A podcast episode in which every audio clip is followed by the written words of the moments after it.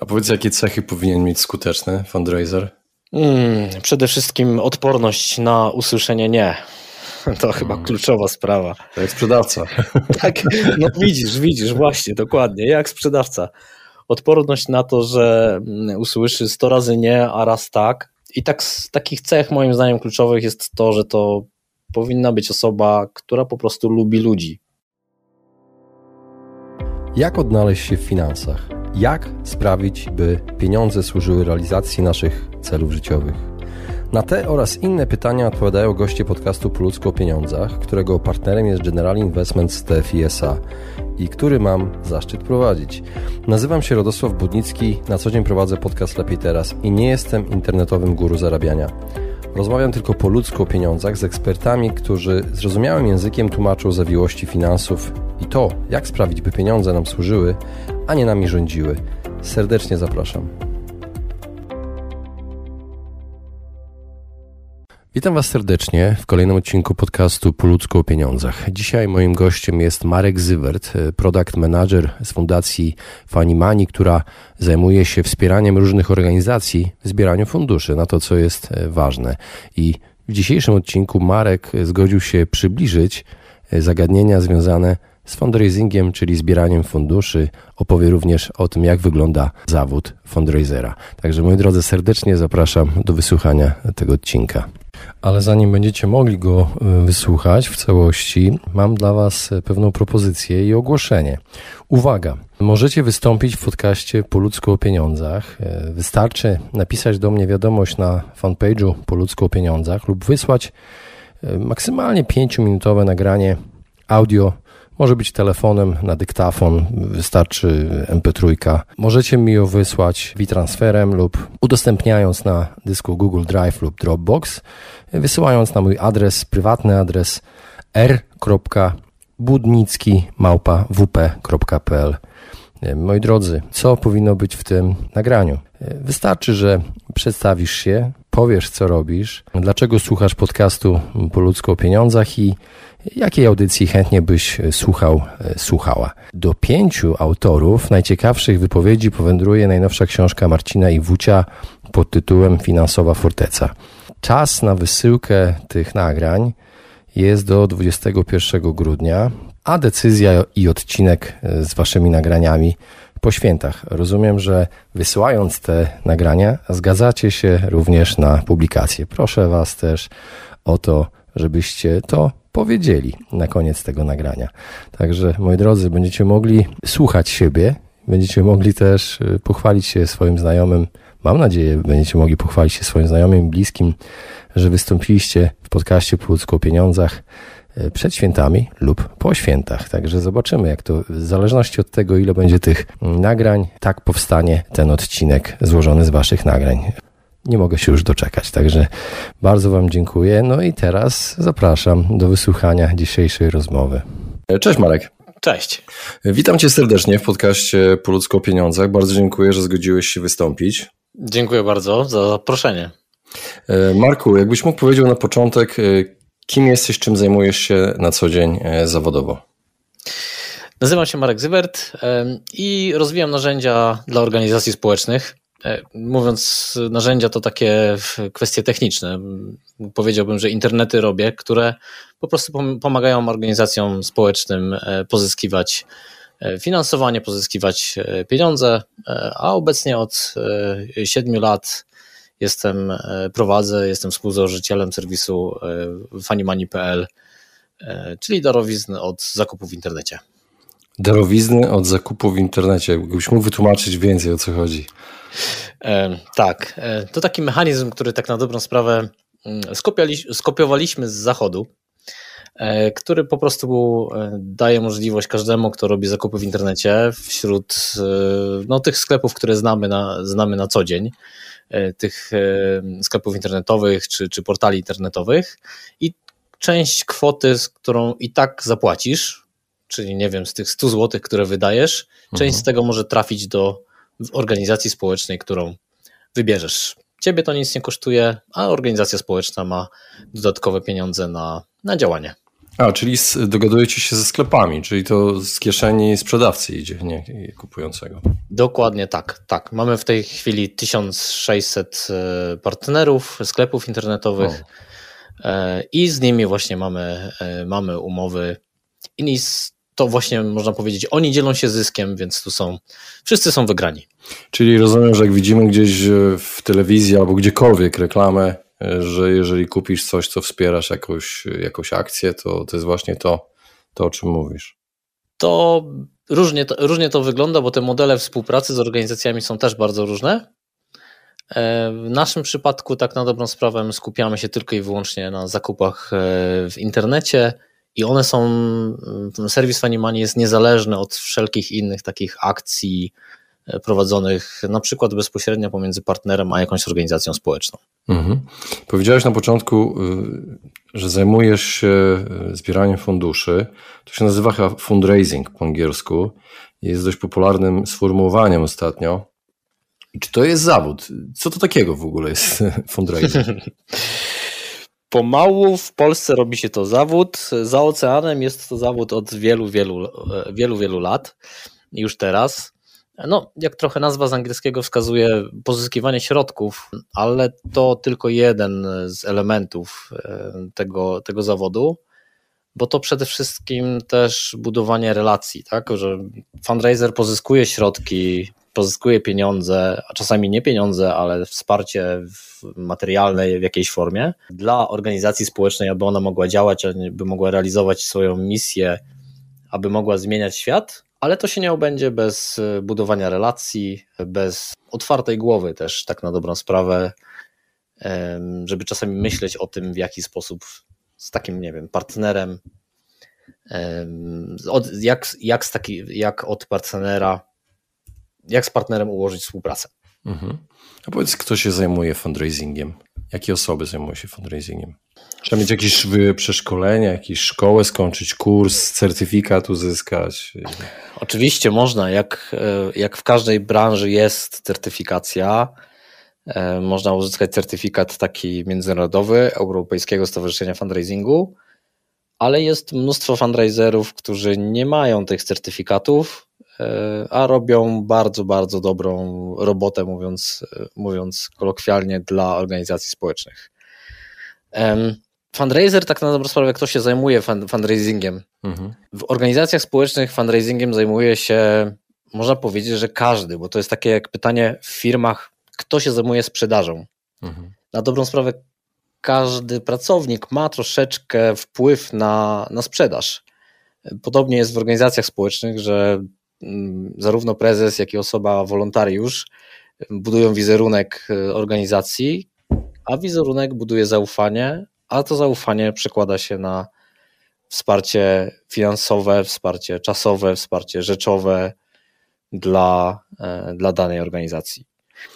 To, co ja wiem, to, co ja widzę, to na ten moment w większości fundraisingiem zajmują się zarząd, zajmują się założyciele organizacji społecznych, też głównie dlatego, że mają największą, największe przełożenie i też najłatwiej jest im przekonać do, do swoich idei, do tego, co po prostu chcą zmienić na świecie.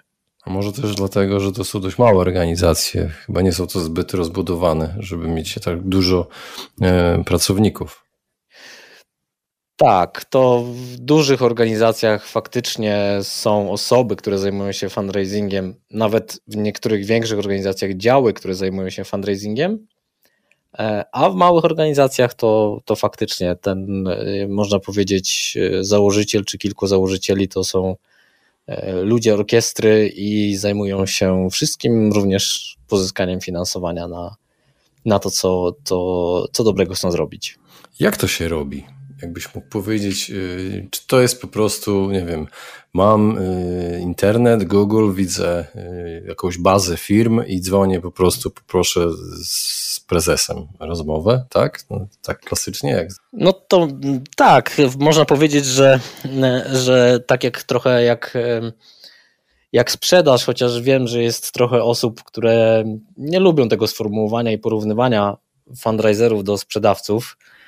Może dlatego, że ja mam takie duże zaplecze biznesowe, to, to mi to jakoś nie, mnie to jakoś nie kuje, ale To się w głównej mierze robi w ten sposób, że szukamy organizacji, osób, tak na dobrą sprawę, z którymi dzielimy wspólne wartości, które chcą tych samych zmian e, w, na świecie, świecie małym, lokalnym, czasami w małej miejscowości chcą, nie wiem, e, wesprzeć e, na przykład drużynę piłkarską, chcą, żeby dzieciaki się rozwijały sportowo, a czasami organizacje, które mają ambicje globalne i oczywiście z jednej strony mm, mają takie wartości, które dzielą z organizacją społeczną, a z drugiej strony korzystają też na tym, jako taki właśnie e, CSR, czyli po prostu pozytywne, budowanie pozytywnego wizerunku.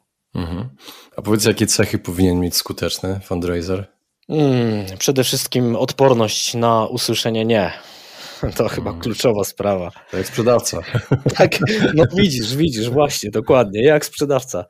Odporność na to, że mm, usłyszy 100 razy nie, a raz tak. I tak z takich cech moim zdaniem kluczowych jest to, że to powinna być osoba, która po prostu lubi ludzi. E, z jednej strony lubi ludzi, a z drugiej strony czuje też misję organizacji, bo w porównaniu właśnie do tego sprzedawcy, jak jesteśmy koło niego, to ciężko być fundraiserem, jeśli nie wierzysz w misję organizacji, no albo ta misja jest gdzieś, gdzieś dalej, tak? Mhm. Są fachowcy fundraiserzy, którzy potrafią się przestawić na przykład z organizacji, nie wiem, pomagającej zwierzętom na organizację, która zajmuje się e, kulturą, e, sztuką czy osobami niepełnosprawnymi, ale to w Polsce bym powiedział, że to jest na palcach jednej ręki, można takie osoby policzyć. W większości są to osoby, które lubią ludzi, czują misję i chcą po prostu zmieniać świat, a dodatkowo jest to dla nich też e, źródło finansowania codziennych potrzeb. No właśnie, czy to jest e, zawód, na którym się zarabia? Można z tego żyć też. Teraz już tak. Teraz już tak, ale czy zarabia? No właśnie, to jest pytanie, jak zdefiniujemy zarabia. Jeśli zarabia rozumiemy jako po prostu utrzymanie siebie, utrzymanie rodziny, środki na, na realizację różnych swoich osobistych potrzeb, to tak. Jeśli myślimy o tym jako o sposobie na to, żeby zarobić duże pieniądze, dorobić się, dorobić się, no to, to nie, ale chyba nie spotkałem się jeszcze z przypadkiem takim, że ktoś chciałby iść do organizacji społecznej, żeby się dorobić. Mhm. Czyli to jest dla osoby, która na przykład, nie wiem, chce mieć jakieś pieniądze na utrzymanie, na zapłacenie tego czynszu, że lodówka była pełna, ale niekoniecznie po to, żeby zmieniać samochód jeden co roku na coraz nowszy i coraz lepszy. I jednocześnie czuć się dobrze z samym sobą, że robi coś znaczącego, coś, coś co pomaga innym. No dokładnie tak. Tak można powiedzieć, że do firmy idziesz po, po pieniądze, idziesz pracować do firmy po pieniądze i, i, i pewnie coraz częściej po rozwój, a do organizacji idziesz po to, bo wierzysz w to, że jesteś w stanie zmienić świat chociażby w jakimś małym kawałeczku, wierzysz w misję danej organizacji i sposób, w jaki ona to, to realizuje, a pieniądze, które, które organizacja ma na to, żeby, żeby Ciebie utrzymać, są tak na dobrą sprawę taką podstawą, żebyś mógł ten świat razem z organizacją zmieniać. Mhm. Czy jest jakaś bariera wejścia, na, na, żeby zostać fundraiserem? Czy kto może zostać fundraiserem, a kto nie, według Ciebie nie nadaje się? Bariery wejścia moim zdaniem nie ma. Tak na dobrą sprawę, ja dosyć często ostatnio dostaję zapytania o to, czy znam jakiegoś fundraisera, czy mogę kogoś polecić. Coraz więcej organizacji ma świadomość i e, w związku z tym szuka po prostu osób, które chciałyby zostać fundraiserem. Nawet jest w stanie zainwestować w to, żeby taką osobę przeszkolić, żeby taką osobę pokazać jej, jak, jak się pewne rzeczy, pewne rzeczy robi. Nie jest to popularny zawód. Nie jest to zawód taki, że mm, raczej, raczej szuka się chętnych na ten zawód. Raczej się szuka chętnych na ten zawód niż, e, niż tak, że wejdziesz na jakiś portal z ogłoszeniami i nagle znajdziesz tam ogłoszenia, 10 ogłoszeń, że, że szukamy e, fundraisera.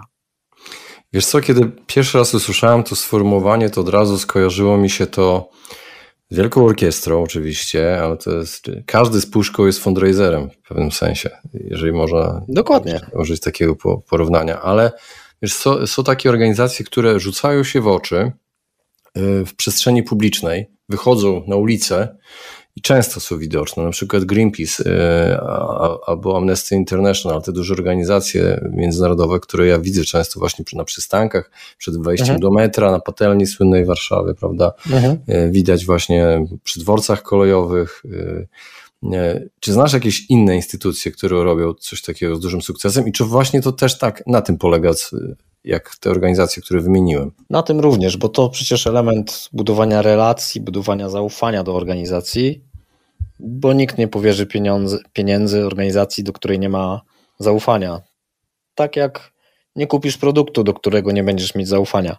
Mhm. To tutaj jest bardzo podobnie. A organizacje, które, których nie stać na kampanie reklamowe, e, bo owszem, może, mogą mieć dostęp na jakichś lepszych warunkach do tych kampanii reklamowych, ale mimo wszystko przygotowanie, koncepcja kreatywna też, też wiąże się z kosztami, to są takie organizacje jak e, Mali Bracia Ubogich na przykład. E, warszawska organizacja, która wspiera seniorów. Oni tam mają właśnie dział fundraisingu, który tak na dobrą sprawę zajmuje się bardzo różnymi rzeczami, bo to, czego wcześniej też nie powiedziałem, że fundraising jest taki różnorodny, bo z jednej strony możesz iść po pieniądze do, do biznesu, do firmy, zachęcić ich do tego, żeby wzięli udział we wspólnym projekcie, albo po prostu wpłacili darowiznę, bo im się to podatkowo też może opłacać. Z drugiej strony możesz iść do osób prywatnych, poprosić o, o wsparcie. Z trzeciej strony możesz poszukać modeli biznesowych, które, czy modeli fundraisingowych powinienem powiedzieć pewnie, które pozwalają na pozyskanie pieniędzy. No, przykładem jest tutaj właśnie e, Funny Money, ale też idea Fair Play, bo takich, e, takich e, serwisów jest, jest kilka. Mhm. A powiedz, na pewno słyszałeś o oszustach, firmach, które właśnie oszukują, próbują się dorobić albo wymyślają fikcyjne akcje pomagania, na przykład na pomagam.pl były różne afery. Jak odróżnić te legalne instytucje od tych nielegalnych, od tych od oszustów? No przede wszystkim jest to pytanie, kto jest organizatorem takiej zbiórki. Czy jest to osoba prywatna, czy jest to organizacja? Jeśli to jest organizacja, to powinny być podane wszystkie dane rejestrowe, przede wszystkim numer KRS, tak, takiej, takiej organizacji i na tej podstawie możemy ją sprawdzić, możemy znaleźć jej sprawozdanie finansowe, do którego jest zobowiązana do, je, do jego publikacji. Możemy znaleźć chociażby korzystając z wyszukiwarki internetowej opinię na temat tej organizacji i potwierdzić sobie, że ona faktycznie działa i robi dobrą robotę. No, moim zdaniem podstawa to właśnie odróżnienie, czy organizatorem jest osoba prywatna, czy organizatorem jest e, organizacja społeczna, organizacja, która jest e, zarejestrowana w takim czy innym rejestrze i faktycznie działa. To moim zdaniem jest podstawowa sprawa. Ja też chciałem powiedzieć, że takich przypadków nie ma dużo, a te, które są, chyba są nagłośnione głównie z tego powodu, że gdzieś zdarzyło się, że po prostu celebryci też, nie wiem, czy to tak powinienem nazwać, dali się nabrać, dokonali wpłaty, zaangażowali się w promocję danej zbiórki, a później się okazało, że to jest czyjś prywatny pomysł na, na życie, chyba, tak chciałem powiedzieć. Z tego, co taki o jednym z przypadków czytałem, to osoba, która zebrała pół miliona złotych, dostała 6 czy 8 lat więzienia, więc myślę, że to jest. Jest to ścigane, więc możemy być. Jest spokojni. to ścigane, tak, mhm. dokładnie.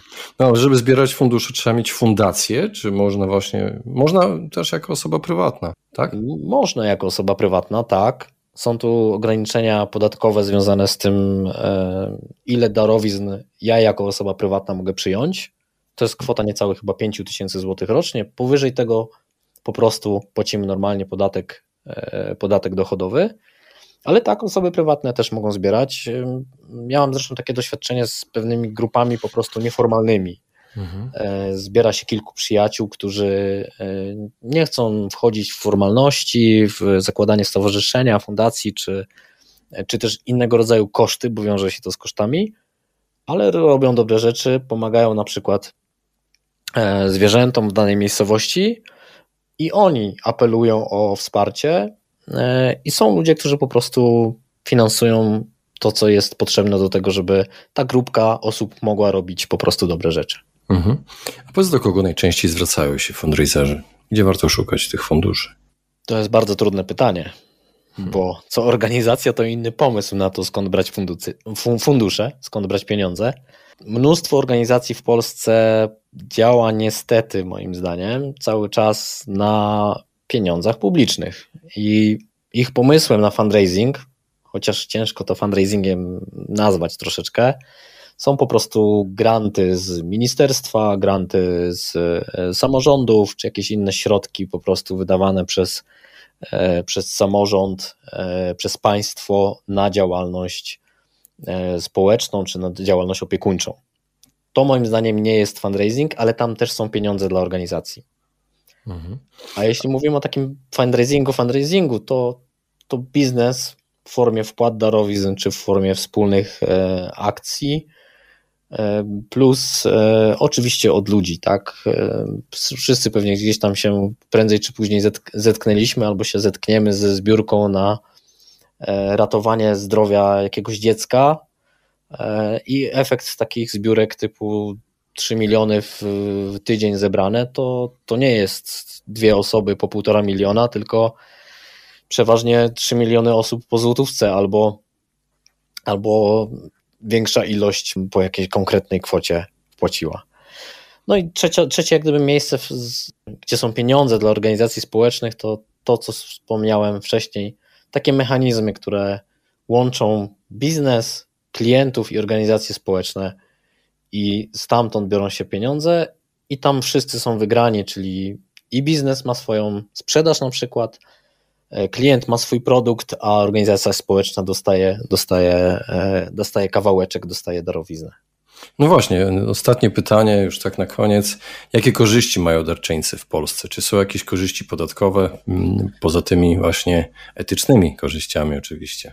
etycznymi, takiego oczywiście samopoczucia, że zrobiłem coś dobrego. Tak, takie korzyści są i to nie jest oczywiste, bo w naszych krajach sąsiednich e, takich korzyści nie ma. W Czechach na przykład wygląda to zupełnie, e, zupełnie inaczej, ale w Polsce osoba prywatna może odliczyć każdą wpłaconą e, darowiznę w ciągu roku, może odliczyć od, od podatku. Co jest ważne, że ta forma darowizny Mm, może być różna, bo to może być wpłata bezpośrednio na konto bankowe organizacji, to może być szybka płatność właśnie zrobiona przy pomocy jakiegoś tam systemu płatności, a może to być darowizna również rzeczowa, tak? Tyle, że w przypadku darowizny rzeczowej potrzebne jest więcej dokumentów, żeby to ją udokumentować, żeby była tam określona wartość.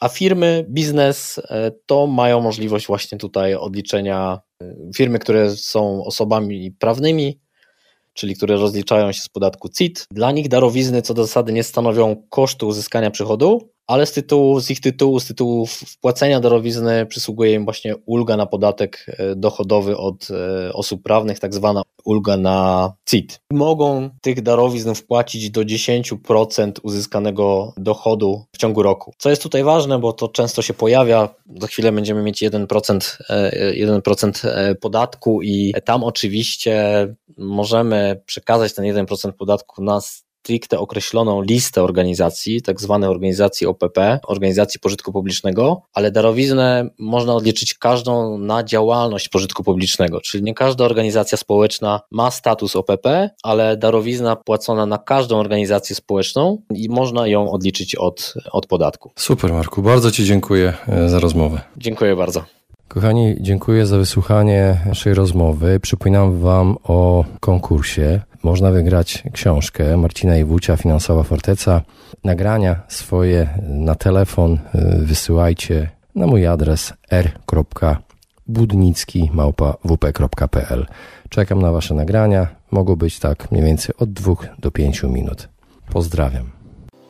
Właśnie wysłuchaliście podcastu Po ludzku o pieniądzach. Mam nadzieję, że Wam się podobało. Jeśli tak, poświęćcie swój czas, proszę pozostawić swoją recenzję na Apple Podcast. Jeżeli macie pytania lub propozycje dotyczące kolejnych audycji, piszcie do mnie na fanpage'u Po ludzku o pieniądzach i do usłyszenia następnym razem. Pozdrawiam serdecznie.